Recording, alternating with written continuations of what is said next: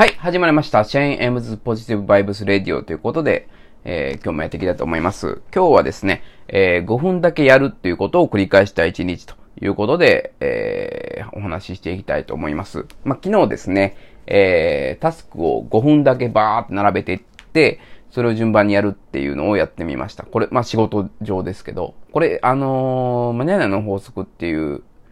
本で、えっ、ー、と、ダッシュ法って言われてるやり方なんです。5分だけダッシュするって。要はそのタスクを5分だけやります。例えばその、えー、60分かかるようなタスクでももう無視してダッシュ、5分だけやりますと。いうことで、で、これ何がいいかって言ったら、あのー、やっぱりそのタスクをやる心の障壁っていうのが、心理的な障壁っていうのはすごい下がる。いうことと、えっ、と、まあ、タスクの目鼻立ちっていうのがしっかりしてくるんで、全体像がわかるんですよね。何をやったらいいかわかりません。っていうようなタスクも、まあ、その、要は細かくブレイクダウン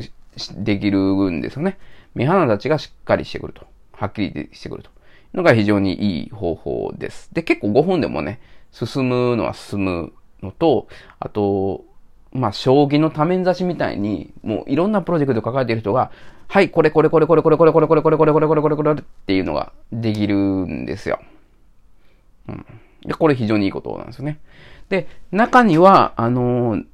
心が乗ってきてとか、なんかこう、乗ってきて、5分という枠に収まらないのもあるんですよね。まあ、例えば、私昨日プレゼンの資料を作ってたんですけど、それ40分か50分ぐらい、一気にやっちゃったんですけどね。だそれは、そういうのは勢いに任せてやっちゃった方がいいっていう判断をして、もう5分じゃなくてもそれやった時もあるんですよ。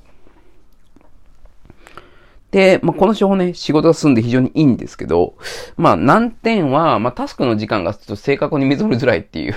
のが難点なんです。はい。だから、